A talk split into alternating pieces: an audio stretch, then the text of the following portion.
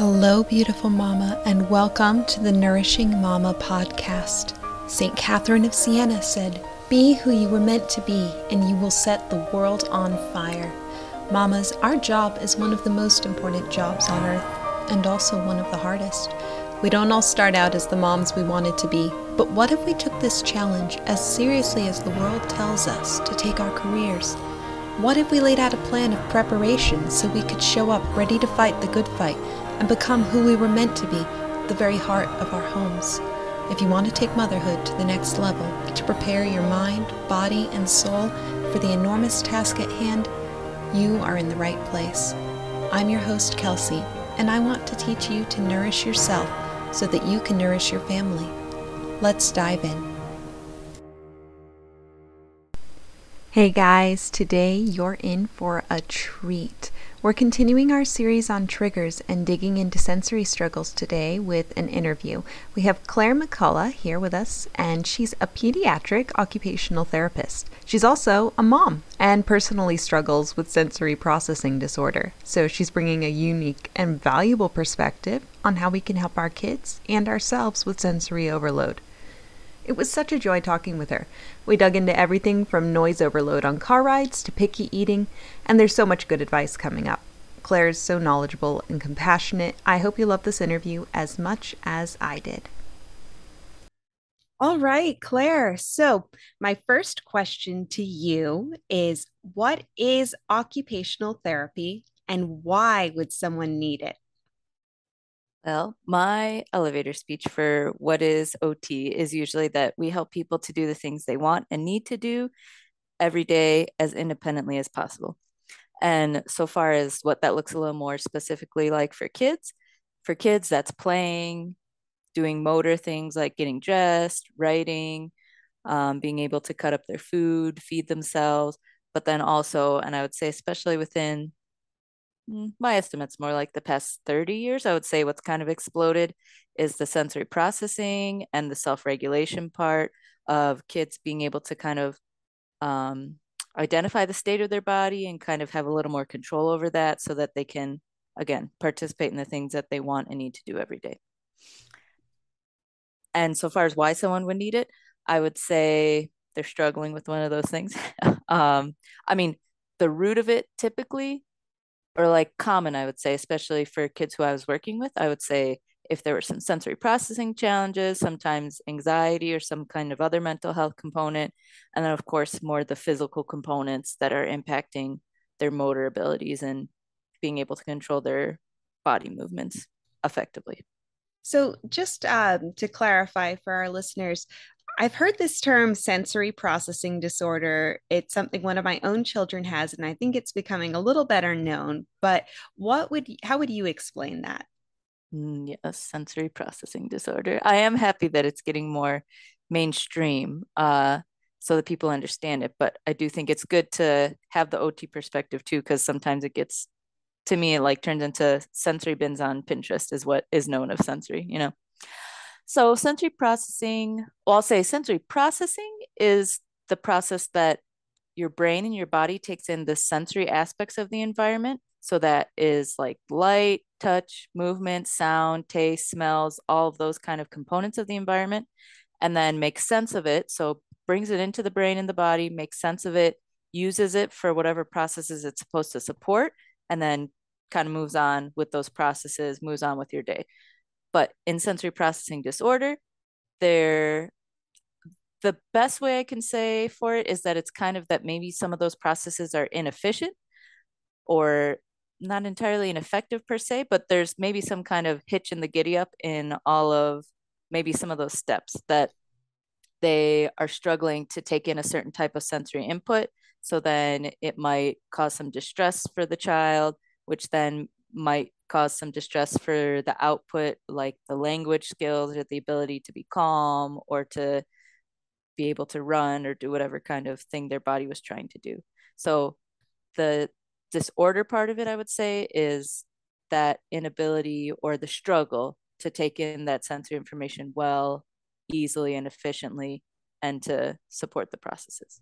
Does that you give does that clarify? An example could you give an example maybe of what it, that might feel like to someone who has it? Like, let's say they're in a um, a space with a lot of like flashing lights or loud sounds or something. How would that be? How would that affect their reality, their their body and their body, their mind connection?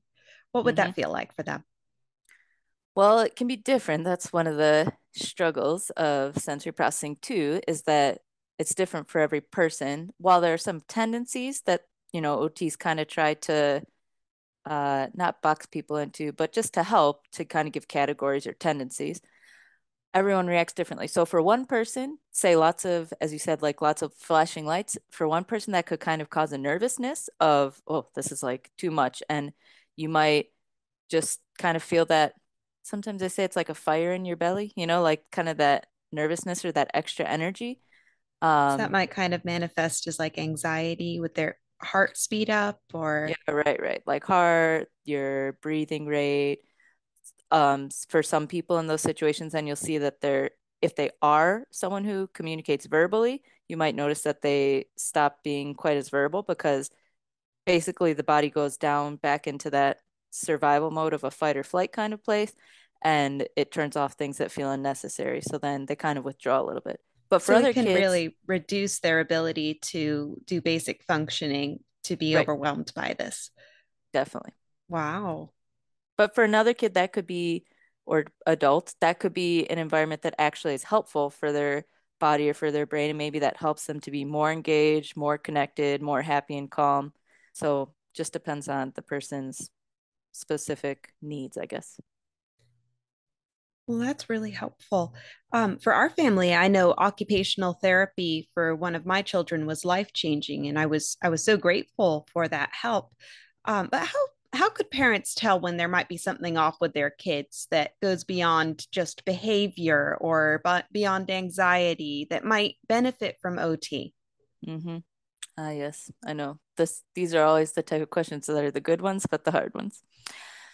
So, I would say, well, firstly, follow your gut. You know, if there's that like something just feels off, then that's always worth exploring. But in differentiating it, knowing that like OT and specifically maybe a sensory lens could be helpful. I would just say if you notice that your child seems to struggle with new things, but a lot of the techniques you would typically or traditionally try with anxiety or like an anxious child don't work or don't work very consistently or just don't seem like you're like man we talk about feelings we like talk about you know emotions and talk about situations and new things but you see that like they still just really seem to struggle then i think that's kind of something to keep in mind and the other part, but then it's hard because you kind of have to have the sensory knowledge. Because I would say just pay attention to like what things are the hardest for them. You know, so if you can then kind of start to connect dots of like, oh, you know what? Like when we're in noisy places, that's really hard for them. Or, oh, if they are wearing uncomfortable clothes, they seem really extra bothered. Or if we're in a place that has a lot of like visual movement or a lot of bright lights. You know, the tricky thing is there's so much overlap between anxiety and sensory processing, and they kind of can feed off of each other. So those are kind of um, things to look for, but could still be a little murky. And one more thing I would add is that, and again, this could overlap with anxiety, but I would say another thing that is not always typical of sensory processing challenges, but can be fairly present is like kind of meltdowns or shutdowns, you know, where either kids are the meltdown, I would say characteristically is more uh, like an outburst where kind of they outwardly are reacting and shutdowns where they kind of like close in on themselves. Right. And meltdowns are different from your typical tantrums, right? Right. Where what people usually use to distinguish meltdown and tantrum is that with the tantrum, if you give the child what they want or what they're asking for, they can pretty quickly and pretty readily calm down and go back to what they were doing. Whereas with a meltdown, there is usually more of like a cooling off period, or sometimes the child can be beyond the point where even if you're offering them the thing they wanted, they still are unhappy because it's kind of their brain is kind of in that chaotic space of it just needs to get it all out and then to do something to calm down and just getting what they want isn't going to make them peaceful immediately. That always fascinates me that mind body connection that they really even though they want to calm down they not nece- they might not necessarily be able to. Mm-hmm. Is there a physical component to that? So far as what makes that happen or what makes that true? Yes, as opposed to like, you know, mind over matter. Like it's not uh, an act yeah, of the yeah. will. Yeah, yeah, yeah. Right. Right. So, um, a lot of a lot of all this has to do with your brainstem, which is like at the root of your brain, and that regulates breathe like breathing and heart rate, and again is tied to that fight or flight. So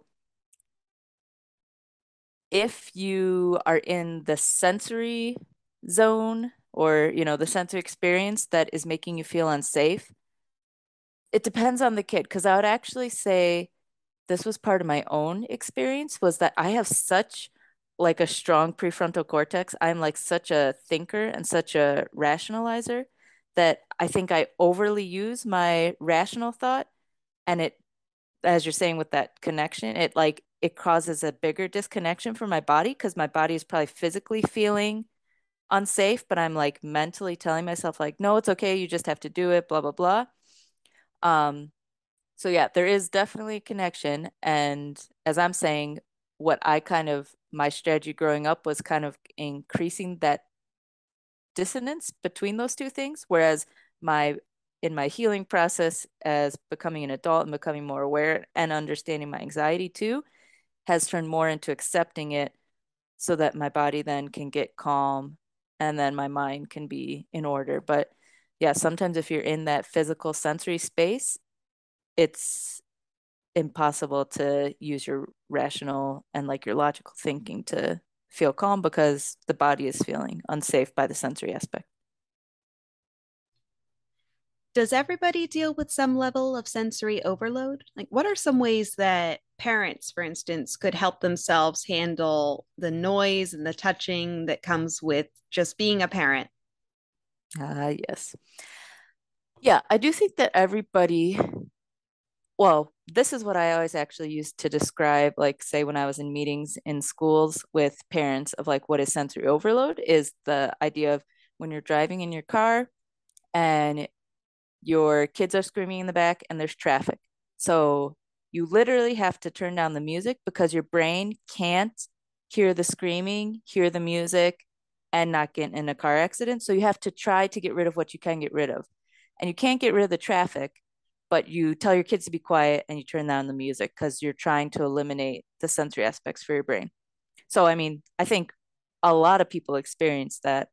And I don't necessarily think everyone who experiences that has sensory processing disorder or like significant sensory differences, you know? So, yes, I think everyone does. Um, I you know, I have just my first baby who's 15 months old. So when it comes to this, like what can parents do, I'm like, well, I'll tell you what I do. But I do sometimes think, oh man, if we end up like with three, four, however many babies, like that's next level. So I give my theoretical advice for now because I'm only with one little guy right now. And I know when you have multiple, it's it's a next next level.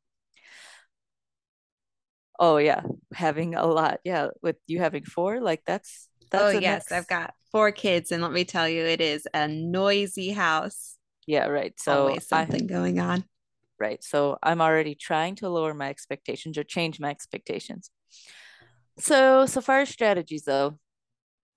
Yeah, um, I'm I'm all ears for this. Let me tell you, I completely I loved your example of the car because I feel like that's one of the most common situations for parents with a oh, lot yeah. of kids because you can't just step out of the car to get away from mm it, which is, you know, I'd say generally my go to calming down strategy is just to take a minute and go outside. Right. But what do you do? Right. Yeah. That, yeah, that's not the option. So, um, one thing that I hear a lot of parents talk about, like online, are the uh, noise canceling headphones, but like maybe the buds, you know? I think a lot of people find those helpful because they reduce the noise, but you can still hear your kids, you know, like, or you could still hear things that you have to hear, but maybe it's a bit more muffled. So I I know that from people who talk about it, that's helpful for them. My personal go-to, like because it works for me, but also that generally is calming for people, is doing like heavy work, which is being able to use your muscles or your joints against resistance in some way. So one thing that's well, I mean, whether you want to use food or not, but if you want some heavy work for your mouth, you can use crunchy or chewy snacks. That's helpful. So if you're open to food being a strategy, you can use be intentional about crunchy or chewy things and sure. also what about straws. things like gum Is yeah right exactly gum good and straws that's really interesting right and smoothies particularly through a straw can be very because of the resistance mm-hmm. right mm. the more you have to do the resistance the more calming you get that's really interesting that I see usually when I think of things like heavy work, I think of like, you know, my toddler trying to carry a heavy bucket or things like that. Oh, but yeah. I hadn't ever thought about heavy work with like your mouth. Mm-hmm. Yeah, right. Oh yeah. Those are like the traditional or like when you would again like look it up on Pinterest, that's what you'd see. I always try I try my best to think of activities that are like low to no prep slash materials because if you're a parent especially, I'm thinking you just have to do it. So one of my go-tos also is like even just doing a few squats if you can, because again, you're getting a lot of like whole body input with that. Additionally, if you're holding a child, you get a little more resistance also. And so that's uh, just a way you can help to regulate your sensory input. Mm-hmm. That's yeah. really interesting. So that's a that's one of my go-tos I tell people, you know, like, oh, just try and like take a moment and do like five or ten I'm going to try that. I'm going to, oh, yeah. Next time there's so much going on, I'm just going to start randomly doing squats. Right. I mean, that's like I said, no prep, no materials. And, right. Um, movement is just super powerful. I think music is also good, you know, but if you're already overstimulated auditory wise, and then maybe the kids will yell louder because you're playing music. So, um, but so that's why like whole body movement to me is good because it kind of shakes up your brain and your body you know as you're talking about that mind brain connection i think it's harder to ignore something where your whole body is moving now is it all movement or is it are there certain movements that are bad or is everything good like um let's say you know wildly jumping on a trampoline would that help a kid to regulate themselves or a parent to you know do just a dance party with their kids or should it be something more uh, structured mm-hmm. Well, again, depends on the kid because and the person. But um I would say also kind of personality. So dance party to me is another one that I recommend a lot because I think even from like an emotional thing, you can like, okay, this is like a fun thing. Like I think that evokes fun, you know? Um, and so it kind of helps your body to break out of the like the rigidity of I'm overwhelmed. Um, but yeah, otherwise, uh, sometimes having the more orderly or organized type of input, I would say, is calming for a lot of people. I don't know that I would say the majority of people, but I would say for a lot of people. Um, that makes but, sense. That for some kids, it might even actually, especially if the what is that PDA, um, where they don't like to be told what to do, might actually oh, be yeah. uh, harmful right. strategy versus right. a dance party. Right. Yeah. So it kind of depends. But overall, I would say for adults and parents, those noise canceling buds, big movement things like some squats, or, you know, even just like shoulder raises, just something to get your body some like kind of a hug type of input. And then the snacks, those are easy ones, I think, to try to incorporate. Good that actually brings me to my next question. Speaking of snacks, um, what about when it comes to food? How would you know if your child is a picky eater or if there might be a sensory component to their inflexibility with food? And what could you do to help them? Mm-hmm. Well, um, I would say that with the picky eater, if you can look at it from like a take a step back and think like, do I like as the parent, do I get stressed about meal times or whenever it's time to feed my child? do I feel very limited in our ability to like go out to a party, go out to a restaurant? Like, do I get stressed about food when we're going out somewhere? To me, I think those are kind of clues that maybe you're doing a lot of compensating for your child or doing a lot of accommodation for them in order to eat. Because while kids are quote unquote picky to some extent, you know, that culturally, that's in the US at least, you know, kids are picky. So we give them uh, pizza and chicken nuggets, you know, but for picky eaters, it might be, but they only like a certain brand of chicken nuggets or they only like them at a certain temperature served on a certain plate. So that's one clue I would say, taking the step back and look at as a parent, when you think about feeding your child in meal times, does it evoke like a stress or do you notice that you really restrict yourself? That might indicate that your kid's got a little bit more than just being a child who might have preferences. And then you said what to do to help them? Yeah, what what are some strategies like um especially if they've got a very limited palate, what could help them to uh, get used to new foods, new textures, um, anything that might be anxiety inducing when it comes to food. Mm-hmm. So I would dare say the number one thing that's helpful is involving kids in food prep and like just talking and being around food in a non eating environment included. Because I think what happens is that once they are in that situation of like, there's this food on the plate. I know that means you want me to eat it. Then it's like, uh-uh. they just start to shut down. But if you have a garden and they're gardening with you and they're watering the tomato or helping to trim the, I don't know what vegetable you trim, you know, but if they're getting hands on experience with the food and being able to become friendly with it prior to being asked to consume it, then I think it takes some of the edge off for them so far as eating goes. Would you say that's especially true with like babies? Like I've heard that it's good to let them play with their food with their hands as much oh, as possible. Right. right. Yeah, definitely. Right. And to not force the issue. That's um I guess that's another component is to not force it. You know, I I mean, my baby so far is pretty typical, so I am not at a point where I'm feeling that stress. Though, even just being a mom and him being a baby and a toddler who's starting to become more selective just by toddler, you know, ness. I do like notice like, oh, what is he gonna eat? What am I gonna feed him? So then I have thought like, oh man, yeah, moms with kids with like picky eating or like problem feeders, you know, like that's not that's really challenging for them and that really can stress you out.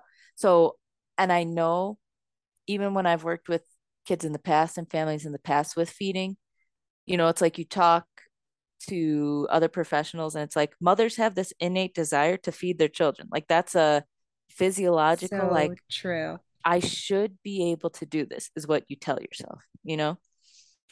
So I think it hits harder, especially for moms, probably. So then there's like the temptation to just like, let's just make it happen and trying to force it or trying to sneak it or trying to trick them. But really, that becomes counterproductive in the end. So accepting yeah, that it's probably would break painfully trust. slow process. Right. Right. Yeah, you don't want to do that. So take so, your time, involve them in the process, get them right. touching the food and preparing it, and gardening. Right. These are all good ideas.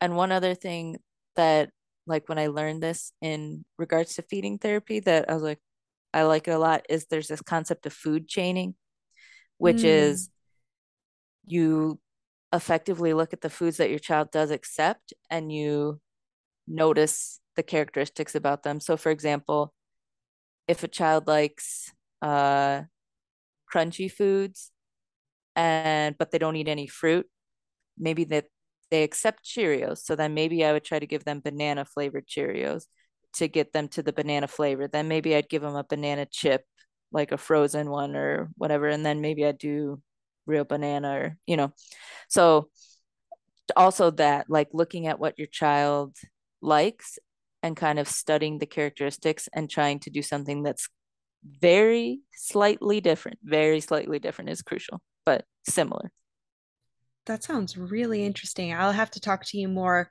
at some Mm-hmm. point about the food chaining because that is such an interesting concept. Mm-hmm. Um, I have just a couple more questions in our time. Uh, one of them, you're a pretty new parent, but it must be uh, really different being able to come in as an occupational therapist with your expertise. And I was wondering, how do you incorporate that into your daily life, into how you parent? Like, what are you, what are you doing that the rest of us might not be doing, and seeing that the rest of us might not be seeing? Mm-hmm. Yeah, I like this question because I was like, oh, this is my life. Especially because I, I'm not currently working like in a clinic. So I'm like, oh, poor baby. You are the one I'm observing. You right, are my one patient. right. Um, so I think some of you may be doing these things because I also think some of it is a little Montessori, some of it's a little gentle parenting. So I think a lot of people are privy to this, you know. Um, but I would say things I guess that I really prioritize or see as like, oh yeah, this is really important to me. One is really trying to let him be independent and not trying to fix things, both from a motor perspective, you know, of like, let him do it because he needs to do the trial and error to learn how to do it, but also then from like an emotional and like self regulation perspective of him growing confident in trying things and knowing that things don't have to be perfect and having like kind of small natural opportunities of frustration in playing or in getting dressed that then can be the building blocks for some of that self-regulation.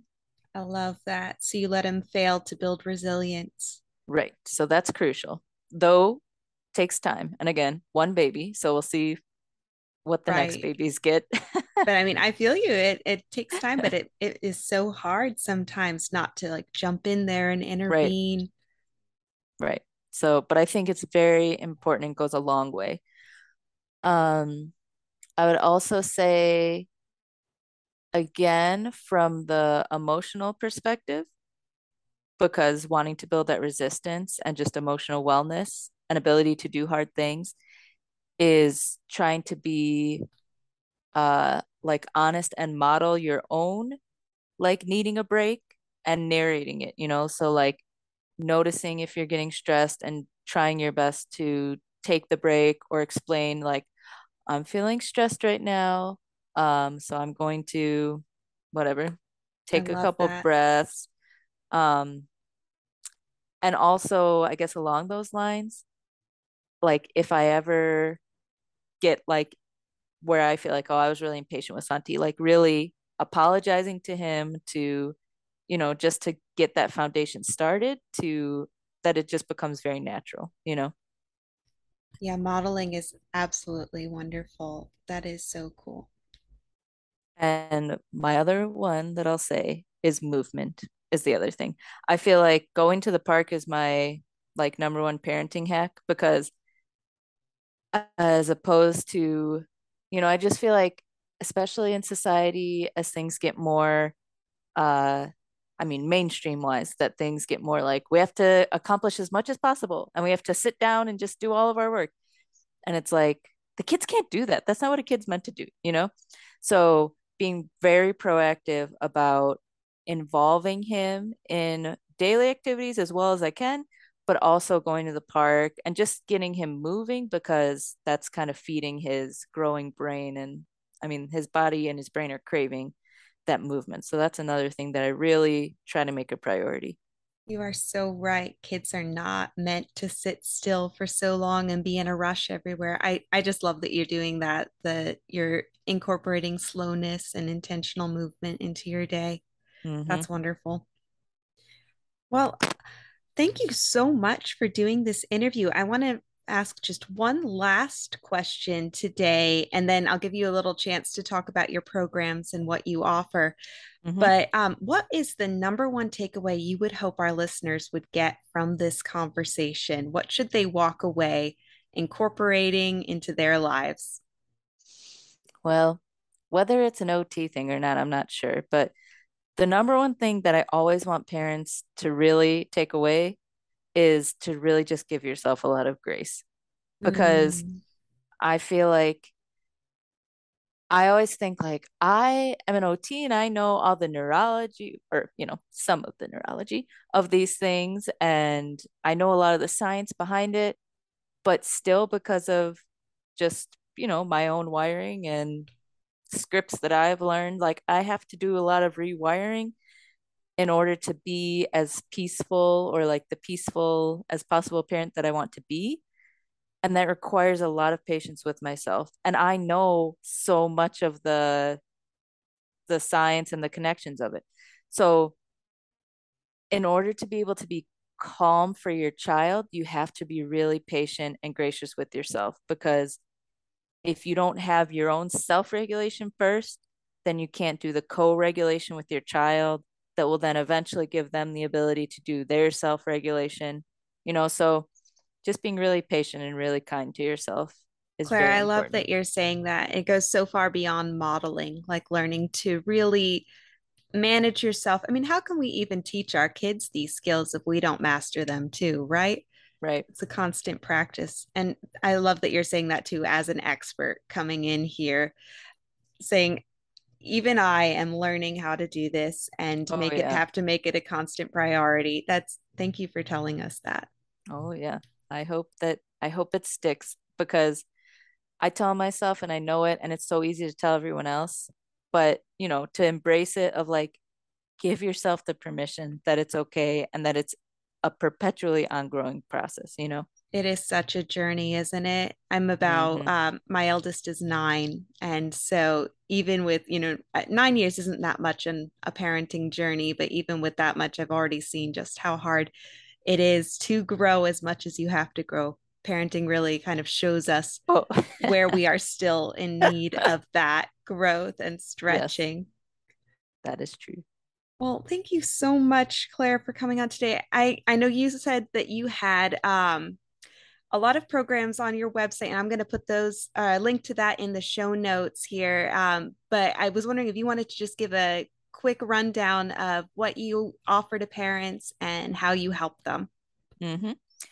Yes. So I kind of the hub or like my main piece de resistance. Is that what I think in French?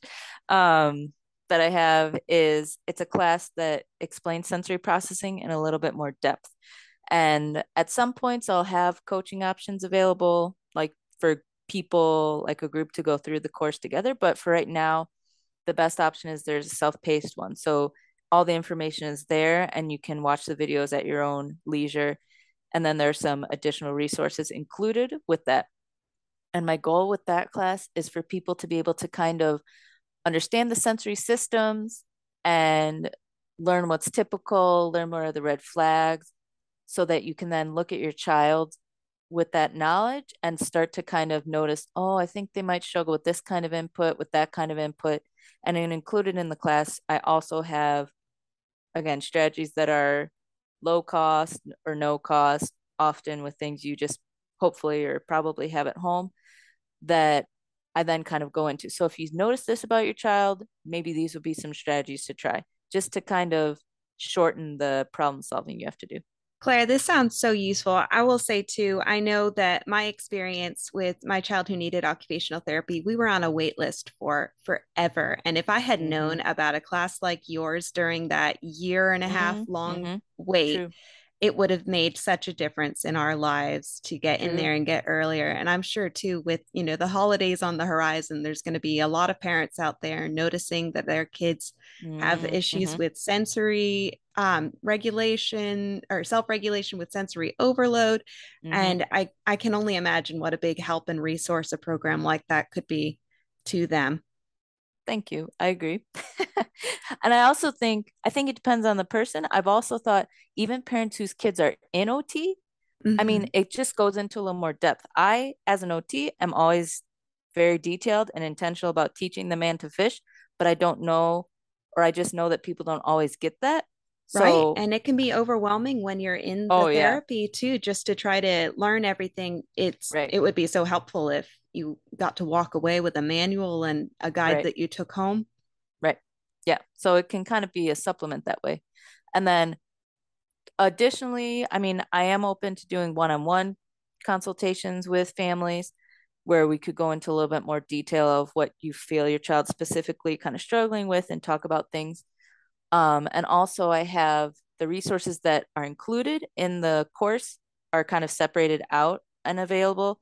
There's one that's kind of just the big bundle where it talks about things like visual schedules, how to set up like a cool down spot, um, sensory strategies that you can kind of sneak into your typical routines and kind of separate it out by different sensory systems. So there's just different options. Concept of, of a sensory diet, I think I've heard of. Right. Yeah. So I've kind of yeah sensory diet, and in some way I I'm moving towards like a sensory lifestyle, sensory, mm. just because as an adult too, it's like you do things that are getting you sensory input, but it's just part of your day. And I think again, as well as we can, make it as natural for kids and for the parents. The more naturally routine based is, I think the more it's going to stick. You know. That sounds absolutely wonderful and so helpful.